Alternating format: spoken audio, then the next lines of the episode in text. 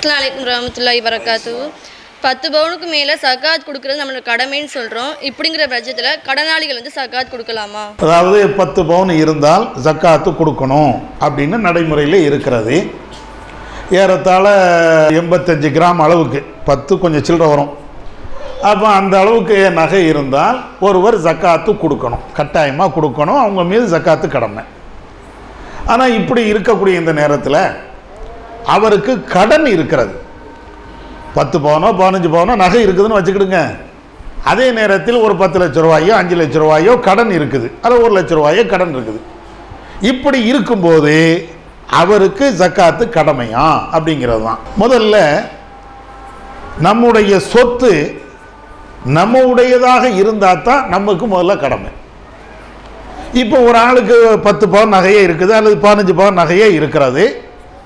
பத்து பவுன் அல்லது பதினஞ்சு பவுன் நகை அப்படின்னு சொன்னாச்சுன்னா ஏறத்தாழ நாலு லட்ச ரூபா அஞ்சு லட்ச ரூபா ஆகும். ஆனால் அவருடைய கடனே அஞ்சு லட்ச ரூபாய்க்கு இருக்குது. இதை விற்றா கடனை தான் கட்ட முடியும். அப்படின்னு இருக்கும்போது அவருக்கு எப்படி சக்காத்து கடமையாகும்? அல்லாஹ் குரானில் சொல்லும்போது ஹுதுமின் அம்வாலியும் சதக்கா. அவர்களுடைய சொத்துக்களில் இருந்து நீங்கள் சதக்காவை எடுத்துக்கொள்ளுங்கள். அதாவது ஜக்காத்தை நீங்கள் எடுத்துக்கொள்ளுங்கள்ங்கிறான். இது சொத்தாக இருந்தால் தானே? சொத்தாக அவன்கிட்ட இந்த பத்து பவுன் நகை பதினஞ்சு பவுன் நகை சொத்தாக அவர்கிட்ட இருந்தாலும் அதை விட உச்சகட்டமாக கடன் இருக்குத. கடனுக்கு தானே முன்னுரிமை கொடுக்கணும். அப்போ கடனை விட இவருடைய சொத்து இருந்தால் அப்போ சக்காத்து கடமை. இப்போ உதாரணமாக பதினஞ்சு பவுன் நகை இருக்குது. அதே நேரத்தில் ஐம்பதாயிரரூபா கடன் இருக்குது. அவ்வளோதான் இருக்குது கடன். இவருக்கு சக்காத்து கடமை இல்லைன்னா சொல்ல முடியாது. ஏன்? அதை விட கூடுதல் நகை இருக்கிறது. எதை விட அவர்த்தை அவர் எவ்வளவு கடன் பட்டு இருக்கிறாரோ அந்த கடனை விட கூடுதலாக நகை இருக்கும்போது அதுக்கு அவர் ஜக்காத்து கொடுக்கணும்.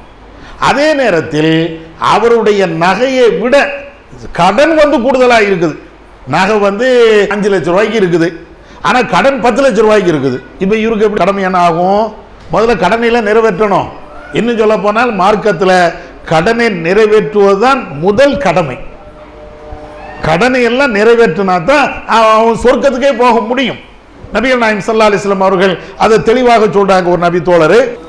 ரசூல்லாட்ட வந்து கேட்குறாங்க அல்லாவின் தூதரே இந்த போர்க்களத்தில் நான் கொலை செய்யப்பட்டால் நாளை எங்கே இருப்பேன்? அப்போ ரசூல்லா சொல்கிறாங்க சொர்க்கம். அவர் போயிடுறாரு. ரசூல்லா திரும்ப கூப்பிட்றாங்க அங்கே வா அப்படின்னு கூப்பிட்றாங்க. என்ன கேட்ட? இல்லை இந்த மாதிரி போர்க்களத்தில் நான் கொலை செய்யப்பட்டால் எங்கே இருப்பேன்? சொர்க்கம்தான் இல்லை தை கடனை தவிர. கடன் இருந்தால் நீ சொர்க்கம் போக முடியாது அப்படின்ட்டாங்க. ஷஹீதே ஆனாலும் அவ்வளோ பெரிய உயிர் தியாகியாக இருந்தாலும் மார்க்கத்திற்காக வேண்டியே இவ்வளோ பெரிய தியாகம் செய்தாலும் அவர் கடன் வச்சிருந்தால் சொர்க்கம் போக முடியாது.